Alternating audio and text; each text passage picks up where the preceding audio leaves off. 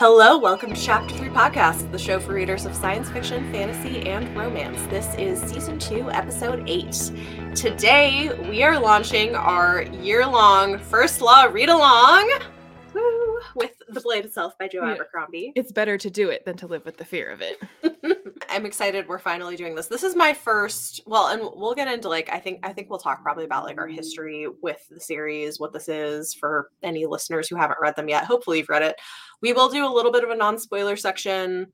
We'll t- we'll tell you how we're gonna how we're gonna split it up. But yeah, we read the blade itself. This was my first reread. Leanna, what was this for you? This is number five. Your fifth time reading it. Yeah. yeah. So maybe we could talk a little bit about our history with the series. And if you want to give people kind of an introduction to like what is the first law trilogy, why should they read it? Hopefully, if they're listening to this episode, they know what it is or have maybe read the first book, but it, maybe maybe they haven't. So so they should read it because it's amazing. Uh, Joe Abercrombie's my lord and savior. um, um, but uh, it is it's a grimdark series. I mean, uh, Joe Abercrombie, if not the first person to write grimdark, he's kind of uh, something of like an OG in the grimdark space and has fashioned himself Lord Grimdark on Twitter, uh, a bit tongue in cheek. And uh, his it's the in essence the first law trilogy was him taking a traditional fantasy arc, fantasy tropes, fantasy archetypes, and just kind of subverting, twisting, and kind of crapping all over them. So that's kind of the project of the trilogy. yeah, it's a it's a really interesting trilogy, and I know you really love them. I like I well, okay. This was interesting for me because I think the first time I read The Blade itself, I think this was my least favorite book in the trilogy, and I generously gave it four and a half stars. But looking back, I think Because you wanted me- to save our friendship. because I wanted to save our friendship, so I couldn't just give it the actual four stars I thought it deserved. But on a reread, I liked it a lot better, and I feel like it actually deserves four and a half stars from me.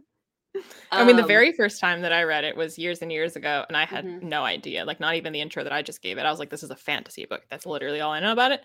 I had never read Grimdark before, and I was like, this, I cannot say is badly written, like, uh, from a craft, you know, quality of prose standpoint. I was like, this is well executed, but like, why? Why would anybody wish to subject themselves to this? I was like, like, if I didn't rate books back then. I just like read books. If, if I had rated it, I probably would have been like three because I was like, you know, you I can't say you you're a bad writer, but just but why? And then years later, I started reading Darker Things, and everyone kept saying, "Well, the best in the biz is Joe Abercrombie." And I was like, I remember not liking that, but also, I was quite different back then, so I don't know. Mhm. Maybe I would think differently now. So then Yeah. I I read it read it again, uh, and I was like, "Oh, this is actually totally my jam." But I still only gave it four stars. I was like, "It's I, it's a bit meandering, but like I'm definitely into this vibe where I Mhm. wasn't before." And then I finished the trilogy, and again reread the blade itself. This time having seen where it all goes. And I think upon the third read, either the third or fourth read, I finally bumped it up to five stars. Where I was like, "Well, I've read this so many times. I feel like it deserves a five because like I keep coming back to it." Uh, Fair, yeah. Yeah, it's uh it's interesting. And one thing I think we should say for people listening, because we say grim dark, surprisingly, this book isn't doesn't feel that dark or bleak. I mean, it does get dark. It, it- Well, I feel like if you're not expecting dark, like the, my first time reading it, Yeah. it's quite dark. But if you go into it being like, this is written by Lord Grimdark himself, Mhm. this is it's it's not the grimmest or the darkest thing that No. I've ever read by any stretch. well, and often it's got kind of a light touch to it. It's got a lot of Well, it's a- it's humor. I was gonna say a lot of gallows humor to Yeah. kind of like balance that out. Yeah, which I think works really well. I really enjoyed my reread of it. I do think that once you have read the entire trilogy, it it's a very rereadable book and it's an enjoyable book to reread for a lot of reasons which we'll we'll kind of get into some of that later I know but I do think on a first read it is it's meandering why are we spending all this time with some of these random characters why halfway through the book are you suddenly introducing a new POV that I care nothing about before I know who they are with Ferro that was how I felt I think the first time around Yeah, I felt and too. I was like, who is this? And why do I care? like why why do I care why are we suddenly getting And this new for- person not only is she introduced quite late, she also seems to be she becomes connected to the other characters, but Mhm. for a large chunk of it, after she's introduced, she's seems so utterly disconnected to what's going on in any other perspective that you're like, okay, like forget whether or not this is interesting. Just how on earth does this tie in at all to what the other stuff is that you've been telling me? And then I Right. mean, then it does, but it takes a while in getting there. Yeah. So I think as a first book in a series, this is not the most successful, in my opinion. Which Joe Abercrombie himself admits. Right, right. Which you have this great interview. We'll we'll link it in the show notes or in the video description. Uh, Leanna got to interview Lord Grimdark himself. It was a fantastic interview, and he he did talk about this, which I thought was pretty pretty interesting. It because the the fact that you have to reread this after reading the the the whole trilogy. Well, you don't have to, but it is more enjoyable if you know where everything ends Right. up going. I think yeah, no. I mean, what I what I was going to say with it was just that like the fact that to get the most out of it, you have to reread it upon rereading the entire trilogy. I, like I think does mean you know it could be more successful as a first book in a series, but it still does a lot of things. I mean, I did still give it four and a half stars, so it's not like it's not perfect, but it has a lot going for it. Yeah, I mean, as he said in the interview, like he, um, his mindset or like what he was kind of going for versus kind of how that actually turned out when, when people are picking this up was he was very much into sort of noir storytelling and he hadn't really seen that done in fantasy. And in Okay. noir, you kind of start in different places, you kind of don't know who the people are, and then it kind of all becomes clear to you late, much later, and then there's a sort of like the big reveal at the end. And doing that over a fantasy trilogy, like he's there's kind of a reason that no has done that. that people don't usually do. Yeah. So like that was kind of what he was thinking, and like that he that is what he did. Like, Mhm. It does sort of more mirror that kind of storytelling, yeah. and but by equally, I feel like since it is so successful on a reread, I feel like as the author, you always know where this is going to go, and to kind Mhm. of like to try to put yourself in the shoes of somebody that doesn't know, and to try to understand how. Like I don't think you yourself knowing where this is going, knowing how many things you're setting up, I don't think it would be easy to recognize that this is going to feel meandering if you don't know. I just, you know, like, because you can't not know because you're the author.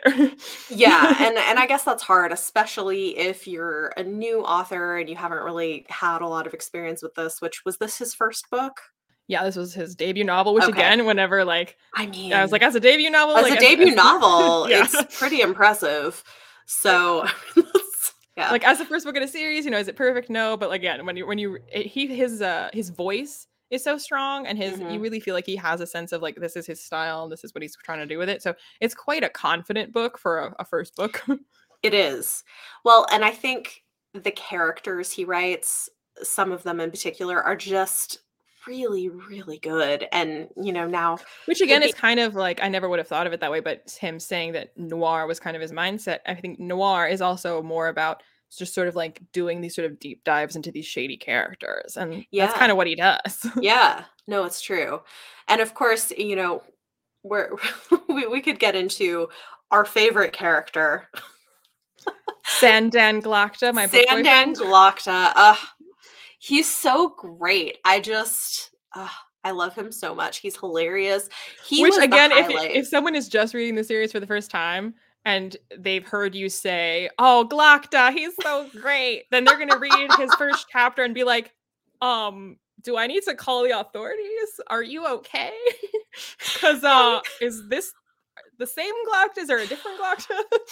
oh my gosh it fair point so we i guess we should say glokta is a torturer so you know he's not he's not but a hero mainly, he's just a jaded civil servant who's had He it with is- everybody. Yeah, that's exactly it. And he's hilarious. Like the difference between the dialogue in his head versus the dialogue he says out loud is hysterical because he's he's very respectful because he has to be, but in his head Well, I he's mean, super like, snarky. he toes the company line but in his mind like that's why he's i think so relatable and why Yeah. people really um kind of latch on to him and identify with him because while Mhm. none of us hopefully are torturers we've all sort of or for the most we've even if not necessarily corporate world but all of us have been in a situation where like it's some kind of a formal thing, something where people expect something of you school situations, job situations, you know, maybe extended family situations where you like have to smile and play nice and play the game, but inside yep. you're seething and you think everybody's an idiot and you you can't ha- you like believe that you're having to put up with this and that they're in charge of something. Mm-hmm. Like so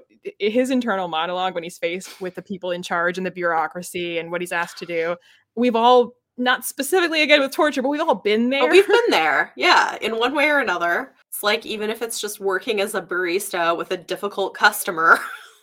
you know, I mean, or even just like uh, watching the news and seeing, you know, politicians that you feel mm-hmm. like are, you know, you're like, oh, you're you're such a liar. You're so full of crap. Yeah. Hey, how are you in charge? You're so dumb. How did my taxes pay like everyone's like thought those kinds of things but like you don't yeah. say them at least not to that person right if you're ever confronted with them yeah and i think that's that's what makes his dialogue just gold i also think he's such an interesting character because he was tortured himself he's very very disabled like severely disabled and well, I think people often imagine him, and a lot of fan art makes him look very old. But he's in his he's 30s. like 30. He's like, yeah. yeah. Yeah. But he has the body of like an 80 year old curmudgeon. Right. and I, I just think it's interesting because he had this history of being, you know, this young, handsome swordsman who women were into, and now has been very broken by going through two years of torture. Because he was and a prisoner I, of war. Right, he was a prisoner of war. I just think it makes him such an interesting character. And I have heard some people say, because I was, I've, I've, talked to a couple people who are themselves disabled who love him as a character because he's not like, you, you don't necessarily feel sorry for him that much. And he's not like inspiration porn. Definitely not. no. but he's got nuance and he's a fully fleshed out character, which I think is is great to have. And I don't know if well, I've Abercrombie had uh, a good time with. I mean, in general, I've had a good time rereading the Song of Ice and Fire books, but also the first time I read the Song of Ice and Fire books, I don't. I might have read the Blade itself before that, but you know, I didn't really love it and didn't stick with me. But now, because I obviously like live and breathe First Law, so it's like always on my mind. And rereading Song of Ice and Fire and knowing what a huge fan Joe Abercrombie is of Song of Ice and Fire, like literally that's what inspired him to go, oh, fantasy doesn't have to be heroes doing heroic things. Fantasy can be dark, fantasy can be realistic, it can be grim. Mm-hmm. And he mm-hmm. was like, oh, okay. and then took that and ran with it. So, like, we kind of have George R. R. Martin to thank for First Law indirectly. But that being said, I've had kind of a fun time looking at the Song of Ice and Fire characters and sort mm-hmm. of being like, I feel like Joe Abercrombie lifted a little, or at least his love of maybe this particular aspect of it kind of shines through. Because I mean, your inspirations show like a lot of sci-fi. You'll be like, oh, sure, this yeah. sounds like Book of the New Sun. This sounds like Dune. So yes, I feel like there's a lot of Tyrion in Glokta. Mm. Oh, that's interesting. Yeah, I could see that.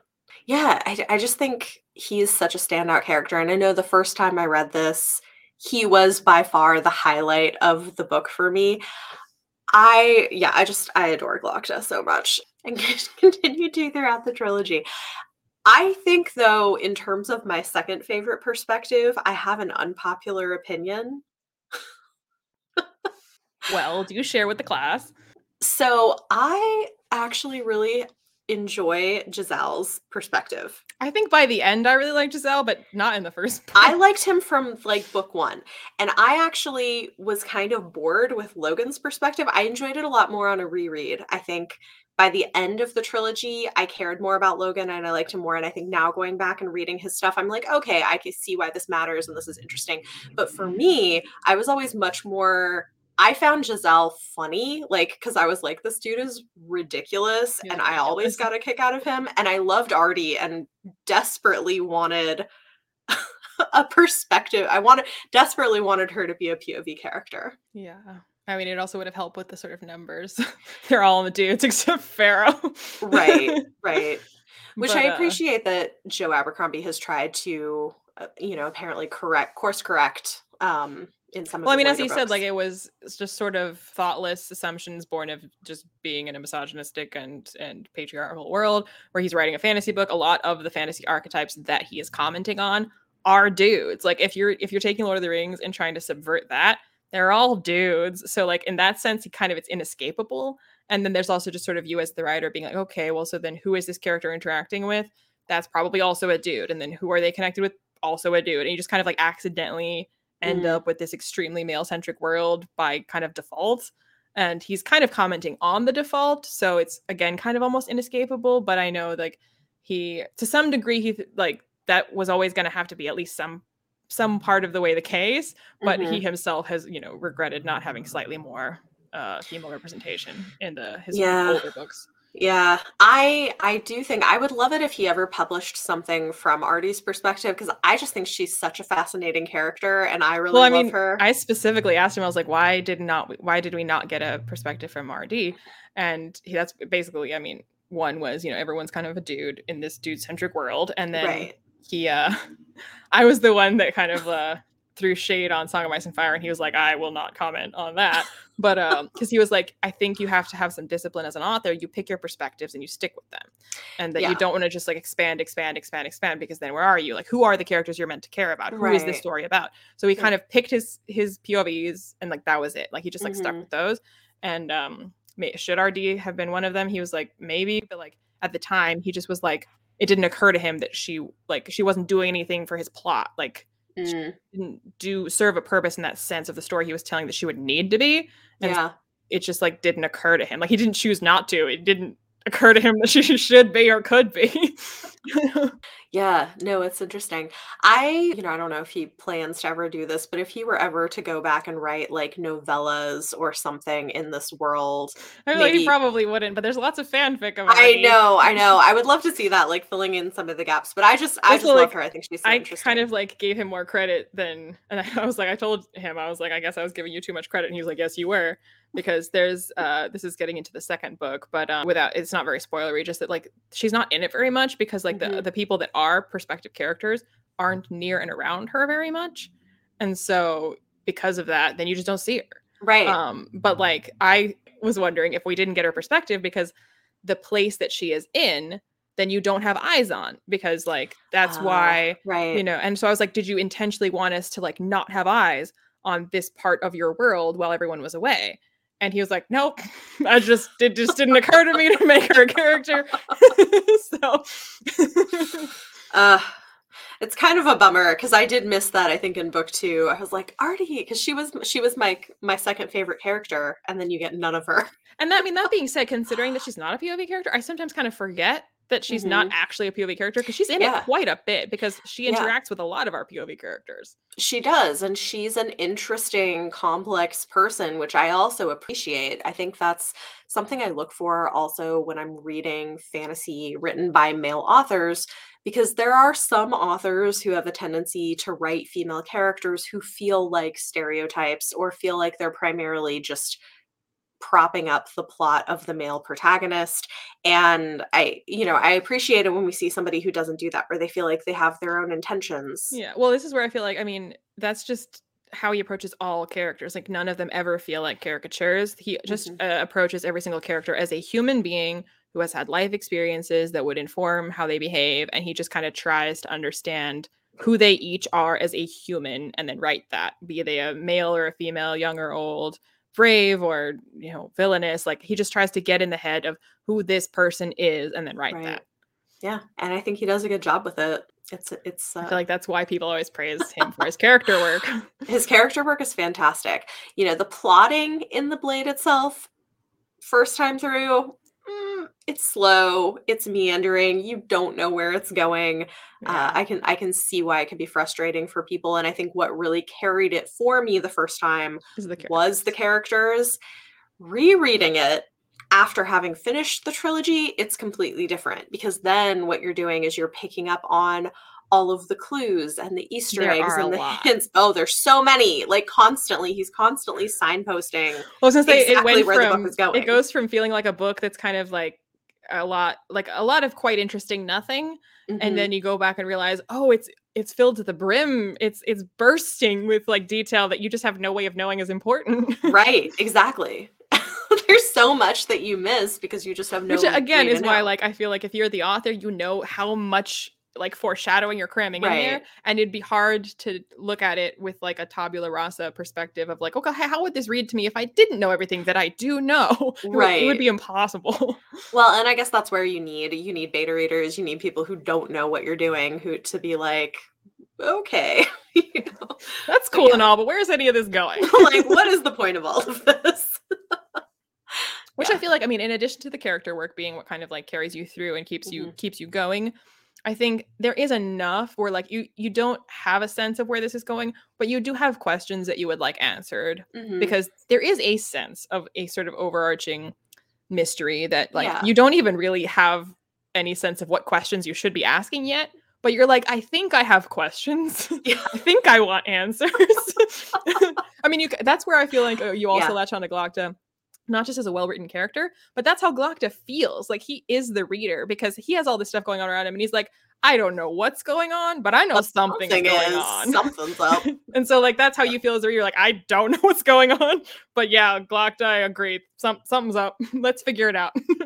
Yep. No, I agree. I'm trying to figure out like at what point we want to let ourselves talk trilogy spoilers because we're trying to keep it I mean, I feel like to this point we've kept things pretty spoiler free even for people the first well, I, I mean, we can do spoilers just for this book uh, Okay. in terms of Logen, because uh, I was kind to say something to what you said, and then I was like, that's kind Yeah. of spoilery for this book.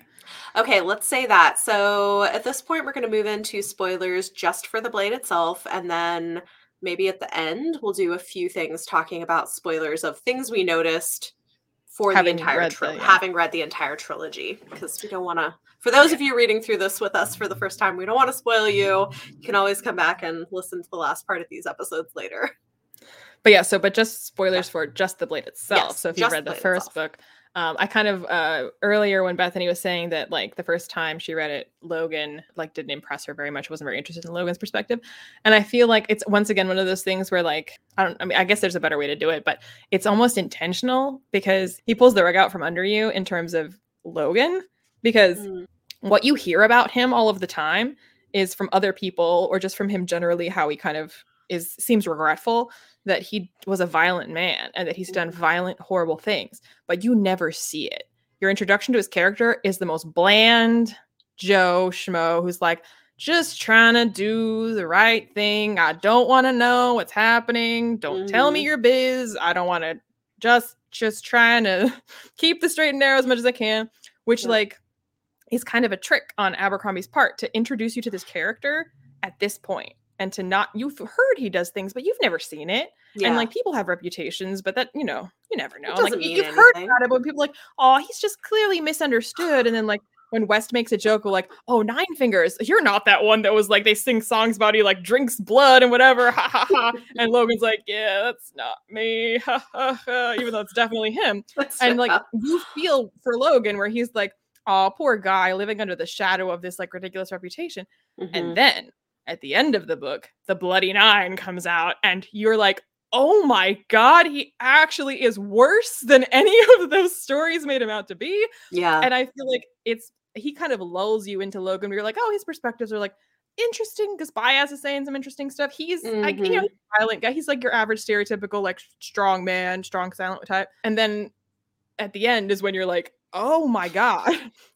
but I think by doing it that way, if you knew about the Bloody Nine from the beginning, you'd never be able to sympathize or identify with Logen's character. But Yeah. because you had that chance to like get to know him as this kind of like Mhm. benign teddy bear, that even when you do see the Bloody Nine, that later when this is like shaken up everybody, you still do you remember how you felt about him at first, and you still kind of trust him and you still kind of root for him, and you're like, I know the Bloody Nine I know, and it is, but also he was just big old Logen. Yeah. Yeah, no, it's interesting and I think it's I, I think it's a smart way of doing it. One thing that I find fascinating is I've heard from a lot of people that they hated Jezal's perspective and really liked Logen's perspective from the from the first time they read it. That was the most outright offensive. I mean, yeah, but he's so he's just so dumb. yeah. I and and he he's he, you know he's well it's also i feel like these i mean these books in general but then also particularly log uh sorry jezal's perspectives is i feel like a good example of like we get into conversations about authors it seems like an author's condoning some kind of behavior and then Mm. people will be like it's fiction don't you know these are just their characters but i think it can which is when we talk about you can kind of tell the way the author's framed it if they're framing it as something that is okay or not right and Abercrombie does a great job of showing you characters where they think what they're doing is okay. Very much so. Like you're not having characters who constantly think to themselves, "Oh, what I did, that was not okay." No, they think it's fine. yeah But it's clear yeah. to the reader that we're not meant to think that that's fine. Yes, exactly. And I think Jezal is exactly that. And so I get that he he rub he seems to rub a lot of people the wrong way. I just from the beginning found him really entertaining because I was like, "Oh, oh, I know who you are. Like you're the dumb fuck." Well, he's also- like I mean that's basically of all the characters, he's probably the one that you have without I mean, like we talked about how Glock, like you've been that, but like you've never known a torturer. And like Logen, I mean, you've probably you've never known a Logen. You've seen that character in film. But like Jezal, you've known that guy. Like Oh. literally that guy. 100%. Yeah. Yeah. Which is might be also why people find him so distasteful because he's too familiar. Everyone else is like a character from a book. But Jezal, you're like, I literally know you. I like you went to my school, you are Mhm. at my workplace. I hate you. Yeah. I mean, I think part of what I why I loved Ardee so much though is because of her interactions with him. Where I'm like, and like, Jezal's well, realization that and he's very slow in coming to this realization and it's very funny when he kindly you're like oh good job slow clap for the dummy when he's like she hates me and you're like yeah she's made that very clear and he's like yeah. and that's what I'm into. You're like, oh boy. Yeah, exactly. Which is what I think makes Ardee really interesting. Ardee also, she has this quality. She's a different character in some ways, but it, in there are certain things about her that remind me a bit of Denna, who From I also love. I assume you don't mean the Denna of Wizard's First Rule. No. No. Am I saying the right thing? They're both called Denna. They're both Denna, right? I'm like, am I crazy right now? I'm just saying, no. you want to be clear Oh about God. which Denna. I want to be clear. Yes. Thank you. Denna from the name of the wind. It's like when you said that, I was like, it is Denna, isn't it? Yes. They're is. both Thank Denna. you. Thank you. Uh yes, no, I mean uh Denna from the name of the wind. There's like there are certain things I feel like they have in common as characters. I was like, Phyllis is the more vulgar, brash, Mhm. outspoken, older, Yes. more jaded version of Denna. Yeah, basically. Basically. Well, speaking of, I was going to say we were talking about whether or not this is grimdark, and I mean, it obviously, I don't think there's any debate about whether it qualifies to be categorized as grimdark. It does, hundred percent. But in terms of how grim it is or how dark it is, I feel like more than anything, it's just very jaded and cynical. And so, like, I mean, it doesn't. th- Yes, there's violence in it, and and there's dark things. There's blood. You know, the clock Mhm. is a torturer, but it never really like lingers on those things. It kind of Mhm. shows you enough to like, this is what happens. It doesn't gloss over it by any means. Like, it shows you those things, but like the the feeling you come away from is really just quite cynical. And Yeah. so it's not like uh, tons of just like wading through torture porn. It's not just like wallowing in all the blood and gore. Like it's not interested in doing that. Like there's blood, there is gore because Mhm. there would need to be for this story to go the way that it does, but it Yeah. doesn't like really indulge in that. Right. No, I think it- you said it exactly right. That's and I think that's interesting. It it, it comes across as more just kind of straightforward, realistic in a I was fantasy gonna world. say like not to quote Lo- Logen Nine Fingers the whole night, but you have to be realistic.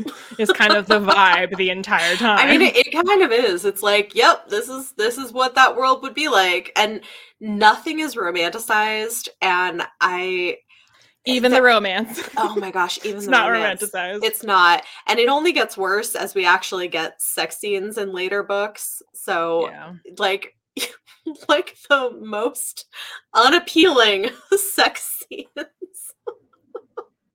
Yep. But also, and like, I- it would be so out of place for you to suddenly get like the mountains shook with our star exploding orgasm type Oh, of of course. Well, no, of of course, of course.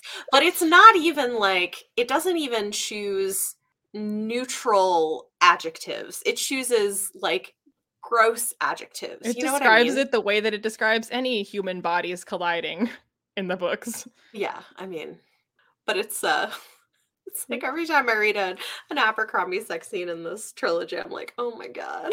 Squelching. So Squelching is the word. I mean, it's accurate, but like it's the the the undertones. I love it. Yeah. Okay, so I think do you have anything else that's not spoilery for the trilogy that you want to talk about? Oh, um yeah, actually I do think this is because this is a character centric book. I think one of the things that is a result of that but isn't necessarily identified all of the time mm-hmm. is how that shapes your uh, how the world is introduced to you because mm-hmm. characters are the focus and so you are only introduced to parts of the world that the characters are interested in you never yeah. get these like lengthy info dumps of here's how everything looks and here's the history of where it came from and here's the how the cl- clothes look like it's always if the character would notice it if the character would comment on it then you then you learn about it so for example you don't you get a little bit of how the Agriont looks from the perspectives of the people that live there because like what they're encountering like okay, you kind of get the sense of what they're encountering. But it's only really when Logen comes to the Agriont for the very first time. He's never really been to like quote unquote civilization. He's come from like the up, uppermost north where everything is a little more Viking.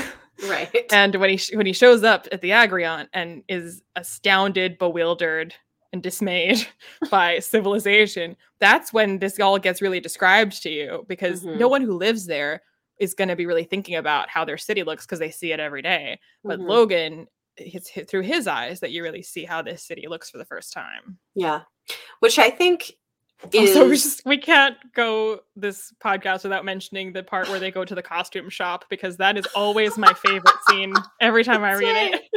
it. it's really funny. I well, and and I think that's what's so interesting, right? Is this idea that like you don't need these outfits to be a wizard or a warrior or whatever, but it gives the vibe and makes you seem more legitimate to outside viewers. Well, and again, it very much is a commentary on how people believe they want they want to see what they expect to see.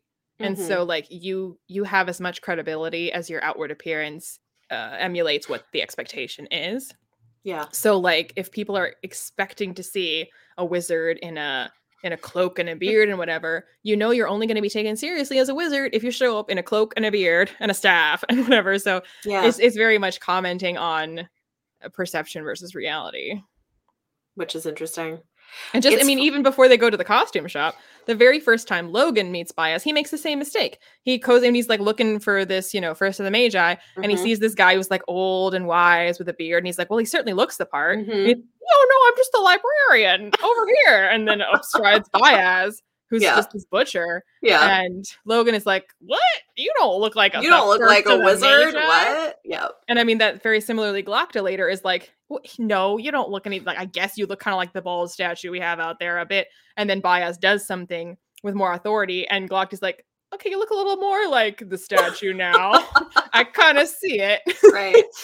Well, which I think is interesting, right? That like we when we talk about historical figures or legendary figures, right, we focus on these particular moments or parts of their lives and don't always think about the fact that people are also just regular people and they exist in other moments. And yeah, I don't know. I think, I do think it's interesting though, because, you know, this is more meta, I guess, but we're living in a time where we probably do see bef- behind the curtain more than people ever have in the past as or much. at least we want to believe that we do or except we that to, yeah. everyone is also still very much manufacturing those images as well. I mean that's true. It is still curated. But we i guess we see like a closer closer maybe they just to, have to manufacture a whole lot more to satisfy us. I mean yeah with like TikTok and everything. I don't know. Plus, I mean, uh, like this is the similar to the shift that occurred around the time of Kennedy, where he knew how to curate his actual physical image for the television. And so right. now is the next natural progression of that, where not just for TV, but for like literally all the time. Right. Yeah. It's uh it's definitely interesting. It's a whole thing. It, the other thing that when you said this, it reminded me of is because I know on our channels we're doing this the reread of the Sword of Truth series by Terry Goodkind. So I just did my reread of The Wizard's First Rule. And it's funny because there is a moment in that book with Zedd, who's a wizard, where, you know, Richard finds out he's a, riz- a, a wizard and is like, wait, but you don't look like a wizard. Like, you don't have a beard. And he's like, oh, should I have a beard? But they're so scratchy. And he's like, okay, I'll grow a beard. So he like magically grows a beard. now do I look the um, part? Now do but I, I mean, look like it? Yeah. But also, I mean, sort of like if going back to kind of like how this stuff is ex- explained and described to you, it gives you the opportunity for more commentary because if you had the Agriont described to you by Jezal, by who mm-hmm. live with it every day, assume like, well, this is how a city looks. Like, this is not only where I'm used to, but this is just how things are. Mm-hmm. It would you as the reader also probably quite urban, or at least you're used to the idea of big cities, especially yeah. like historical cities.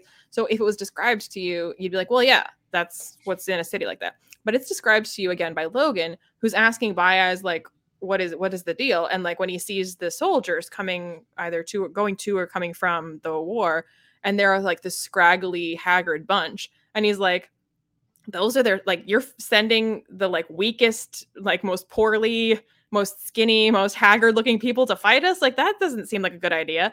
And then Bayaz points out the men in like red coats who have swords on. He's like well those are also soldiers. And he's like i guess that's better but they don't look especially effective either and like when it's all like said to you by somebody who's like fresh eyed looking at mm-hmm. this you're mm-hmm. like yeah probably not a great system. You're not wrong. There yeah. might be a reason the yeah. North seems to be winning. Yep. Okay, so we're going to talk spoilers for the trilogy, but I'm going to save that to the very end part of the episode. So we're going to do on my radar first, where we're going to talk about upcoming book releases. And then after that segment, for anybody who wants to keep listening, who has already read the trilogy or doesn't care about spoilers, we're going to talk for a few minutes about spoilery thoughts we had coming and rereading this book, knowing where the trilogy is going. So that should be fun. But hopefully, this has been fun for first time readers hearing it talking about it and i'm uh, we're, we're definitely excited to to continue on with these. So on my radar is where we'll share recent or upcoming book releases in sci-fi fantasy and romance we're excited about. The books for today's episode will be released between january 25th and february 7th 2022 but first if you enjoy the podcast we'd appreciate if you would take a moment to rate and review us so we can continue to reach more listeners. And if you're interested in getting early access to episodes and exclusive bonus content with every episode consider supporting us on Patreon. Huge thanks to all of our supporting patrons, including our world expanding patron Trina. You all make it possible for us to keep doing this. You're amazing. And uh, I've got five books to talk about today that are coming up. We've got a lot of great stuff coming out as we're heading into the, the new year. First up on January 25th, we have Something Fabulous by Alexis Hall. This is a historical rom com by the author of Boyfriend Material. It says it's a delightfully witty romance featuring a reserved duke who's betrothed to one twin and hopelessly enamored with the other. So uh, he is betrothed to the sister, but uh, into the brother. and what's he going to do in historical England? so that should be that should be a fun one. Also on January 25th is Devon and Chris Plan a Wedding by Chencia C. Higgins. This is a fake relationship romance on reality TV where the couple has to plan their dream wedding in six weeks, but not let their friends and family know that it's not real. And they win money at the end if they do this and make their friends and family think that it's like a real thing. but they end up falling for each other. And I think one of the people in the relationship has been trying to figure out a way to come out to her mom. And so this is how she's choosing to do it. Last one for January 25th is not romance. Uh, Goliath by Tochi Onyebuchi is a sci fi novel that sounds really interesting. It says a primal biblical epic flung into the future. Goliath weaves together disparate narratives. A space dweller looking at New Haven, Connecticut as a chance to reconnect with his spiraling lover, a group of laborers attending to renew the promises of Earth's crumbling cities, a journalist attempting to capture the violence of the streets, a marshal trying to to solve a kidnapping into a richly urgent mosaic about race, class, gentrification, and who is allowed to be the hero of any history. And I think this is set in a future where a lot of the wealthy people have colonized another planet and so like who's left behind on earth that's like crumbling and stuff. So it sounds it sounds really interesting. I really liked riot baby by him a couple years back so excited to see how this goes. And then two books on february 1st First up is The Violence by Delilah S. Dawson. This is speculative horror that sounds interesting. It says a mysterious plague that causes random bouts of violence is sweeping the nation. Now, three generations of women must navigate their chilling new reality in this moving exploration of identity, cycles of abuse, and hope. And uh, I know Delilah S. Dawson has written a lot of Star Wars books that people have liked a lot. I haven't actually read anything by her, but I've heard good things. So I'm, I'm curious about that one. And then lastly, we've got a middle grade fantasy I'm excited about. This is Amari and the Great Game by B.B. Alston. This is the sequel to Amari and the Night Brothers, which came out last year and was so good. Really loved this. This one, it says, is Artemis Fowl meets Men in Black in this magical second book in the New York Times and indie best-selling supernatural investigations trilogy, perfect for fans of Tristan Strong Punches a Hole in the Sky, the Percy Jackson series, and Nevermore. So we've got book two coming out. I know they're kind of throwing everything at you, but seriously, there's a lot happening, but they're they're it, the first like, book was so good. Percy Jackson, Nevermore. Okay. yeah. Well, it's because it's it's like similar to Percy Jackson in that it's like real world, but with this secret magical thing but it's not mythology so i mean it's it does include some mythological things but it's basically like all the things are real so there are vampires and there are all like all of all of the things really exist secretly and uh it's fun. There you go. Those are um those are those are the things. And now we're going to talk about trilogy spoilers focused on the blade as itself. they relate to uh, as they relate to the blade itself. to the blade itself. Yeah. I feel like there's something specific that you're like dying to talk about because you're like, it'll be so hard to talk about this without spoiling the trilogy. I don't know about that specifically. I just think what was really fun for me reading this the second time around and knowing what happens was noticing all of the things that I'm like, oh, oh. I mean, and you talked about this earlier, but the first time Logen sees Bayaz, he's dressed as a butcher. And I was like, oh, okay. Yeah. I mean, he is a butcher in another sense. And well, also just like all of the conversations that the first time you read it, you're like, uh, well, I guess that means something. But mm-hmm. all the conversations that Bayaz has with like uh Yulwei, mm-hmm. where they're arguing about what to do and whether it's right to do it. Like mm-hmm. most of it goes over your head because you're like, who and the what and the yeah. huh? Yeah. You sided with who and and mm-hmm. what? but mm-hmm. now when you go back and you're like, you can you it's very clear to you what they're arguing about. And it's very clear to you what Yulwei has a problem with, which mm-hmm. you just feel like the first time you read it. yep. Well, and I think you realize how much Logen just like blows right past all the red flags. Um, even from well, the very willfully blind. Yeah. Bayaz reminds him, he's like, "You wanted not to know," and he's mm-hmm. like, "Yep, good point. Just kidding. Forget I yeah, asked." Yeah. Well, and even from the beginning, it's funny, like because the spirits are the ones that tell him that the wizard is looking for him, and he's like, "Cool, I'm gonna go track down this wizard," and the spirits are like, "Okay," and he's like, "Great." Yep.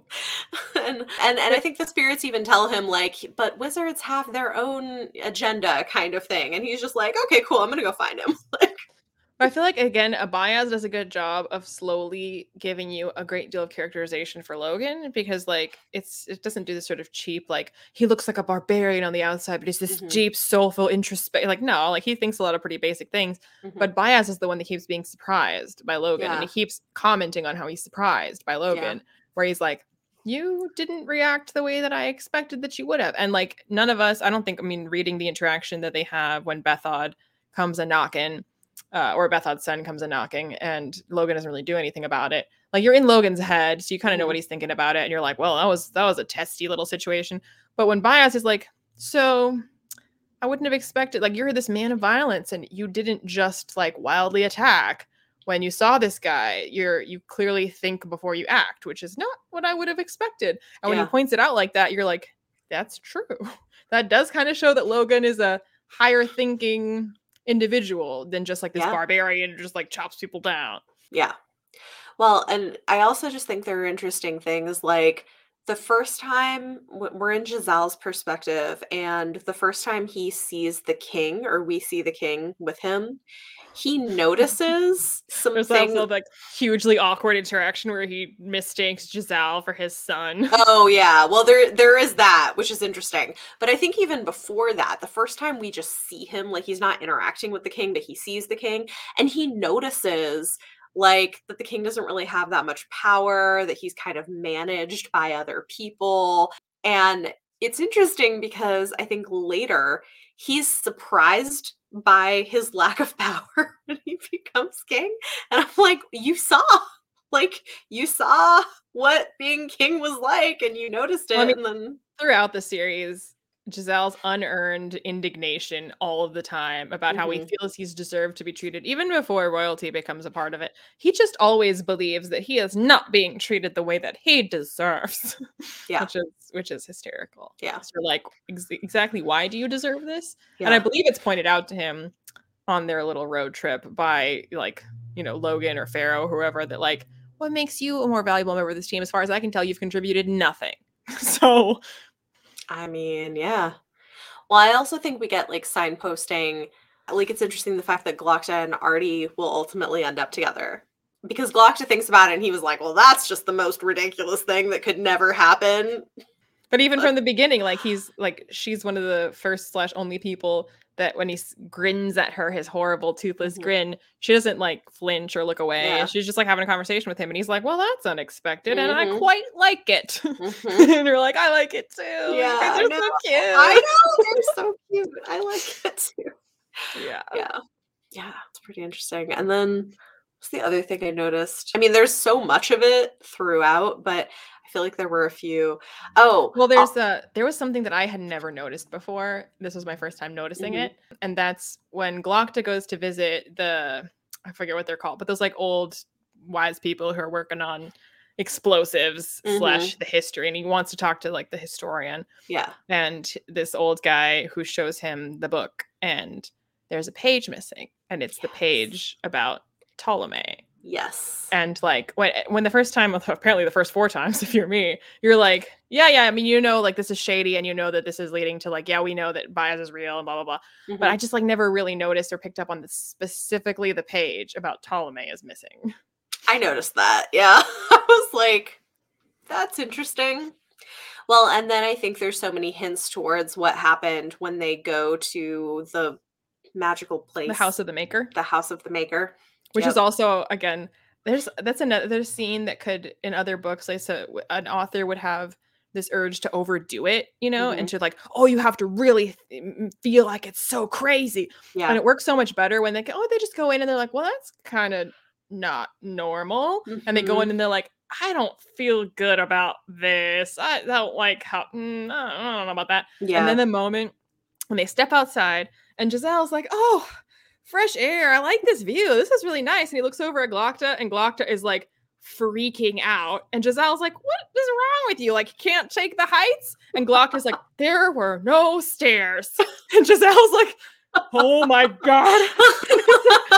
I'm not okay with this either. Oh, that is, you're right. There wasn't, what the fuck, what the fuck, what the fuck? Which of course Jezal would not notice. It's like, oh, good, fresh air. Cool. Like, That's better. like no this no no no no Yeah, and then the time works differently. Well, it's funny. I don't think I had put together either. time working differently when they step outside and Glock just like worried about it and Bayaz was like when you come in before when you come out before you went in that's when your mind will That's when really really need to work. just like so casual about it and you're like ah. Yeah. Well, and I don't I definitely don't think I put together the first time I read the series that that was where the stuff in the house of the maker happened because you don't find because they go there and then you don't find out about what actually happened until so far into the series that I never like put together that like that was the location that all those things this went is down. also where like uh again with all the like foreshadowing and hinting Mhm. the fact that the first thought i think it's glokta the first thought because we keep switching perspectives as they all go in like that's Yeah. where like the convergence of the perspectives is is in the house of the maker because that's what binds them and uh but when i think it's where in glokta's head when they first like open the door and the first impression that glokta has he comments on like okay well it's not musty the way you'd expect it's not dusty but it has the sense of opening like a tomb Mhm. Bayaz even says something about like, well, it is a kind of a tomb. kind of. Yeah. Yeah, I think there's there's just a lot of that. I think one other thing that was interesting that I hadn't noticed the first time around because I was just so irritated with them in introducing Ferro as a perspective, I hadn't put together that she was like a sex slave or a concubine or something of the like the emperor. I don't think we know that specifically. We do. It's like through there's like little things that that do talk about it early on that because she's she was escaped. She was like a runaway. Yeah. But she she was there's I don't remember exactly where it was, but it's it's basically that you don't know specifically if she's like a sex slave or a concubine, but something like that basically, where she was and she had run away from the emperor, but that's what she was being used as, which is interesting. Like I had definitely didn't notice that the first time around. Vengeance. Yeah. it's all fair.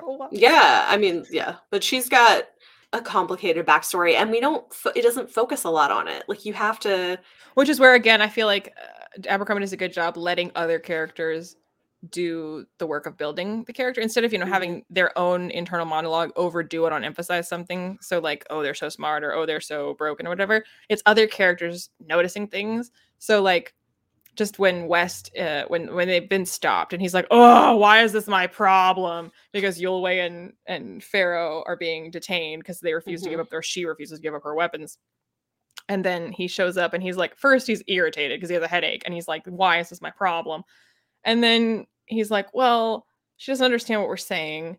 She's a woman. They're all pointing spears at her. Like, yeah, I, I get why she's hostile. I, yeah, guys, can, can, can you lower, can you lower the weapons? Mm-hmm. And they're all like, lower the weapons. It's like, I don't think this is a full scale invasion from Gurkle do you. and they're like, mm, okay, no. Yeah, I think she's much more interesting on a reread because you know why she ends up becoming important. Whereas the first time I was like, I don't care. Why do I have to be in her perspective right Well, she also becomes such a, a fun count or the interactions between her and Bayaz are mm-hmm. just so good. And yeah. she's like one of the only people that actually like talks back to him. He's not afraid of him. yeah. Oh, yeah. and then this too, uh, you kind of mentioned I don't know. You said something earlier that made me think of it. Well, just to do with uh Logen's willful blindness and Logen mm-hmm. just kind of like going along with yeah. whatever Bayaz does. But there is that moment, and it's a pretty innocuous moment to have this thought, but the thought itself kind of sticks out when mm-hmm. you know what comes. Is when they're at the banquet and they're starting to have this kind of like war of words between the arch Archlector and Bayaz about you know they're doing this back and forth about proving whether or not they did the little play. Yeah, the play is the thing, very Hamlet of them. and uh Bayaz is you know you know that scene and um, yeah Logen is kind of having trouble following it because they're not speaking his language he can only catch some parts of it but he can tell that it's getting kind of testy and he can't really tell who has the upper hand but he's not sure that it's Bayaz and he thinks to himself well I've chosen Bayaz as the one to follow and it's a little late to be switching sides so like I got to stick with him for better or for worse yeah and you're like yeah. Yeah. for better or for worse. Worse. oh. Well, and what's his name? Um the guy with Ferro. Yulwei? Yulwei. Yeah. I think his introduction is also just kind of interesting and his interactions with Bayaz take on a lot more. Well, again, all the conversations that go over your head the first time. Yeah. But when you know where it's going, right. They just like they, they have so much more meaning to them yeah you know exactly what Yulwei has a problem with why they're arguing yep it's also it the more times you read it the more times you notice how often Yoru Sulfur pops up because every time a character has two different colored eyes that's him he's got Bayaz as other henchman. He's got Yulwei and Yoru Sulfur. Oh. Like Yoru Sulfur is the one that when Jezal has decided he's going to quit he doesn't mm-hmm. want to do fencing anymore. Yeah. And Yoru Sulfur is like oh no. Oh no Bayaz wouldn't like that at all. No no you're gonna you're gonna do it. It's fine it's fine. You're gonna do uh-huh. it and was like who the fuck are you? Like, I will not oh man he's the yeah. one who also shows up to announce he's like well there was supposed to be you know a herald to announce that Bayaz is coming I'm yeah. him I'm the guy here to tell you that Bayaz is coming. And everyone's like, yeah, the fuck you are. Interesting. Yeah, that's the thing too, is it's like I don't think I've read the whole thing enough to well, Yoru can shape change. And so Right. the only thing that doesn't change is they've got two different color eyes. So then every time a character realizes that whoever they're talking to has two different color eyes, you're like, oh, Mhm. that's Yoru. That means that whatever's going on right now, bayaz is behind it. that's so interesting. Yeah. it's little stuff like that. Yeah. He's uh he's he's good at this. So, all right. I think that's most of what I what I had to say about about all the spoilers. It was just also more just fun. like fun watching Glock to put the pieces together because you kind of be like, I know, I know. Mhm. And like the the first time you hear the name Valint and Balk, you're like, okay. But now when you hear the name Valint and Balk, you're like, Valint and Balk. Ah! it's like Voldemort. oh god. Yeah. Yeah. I, it's it's going to be interesting to see how book 2 goes cuz this was so much more fun for me on a reread.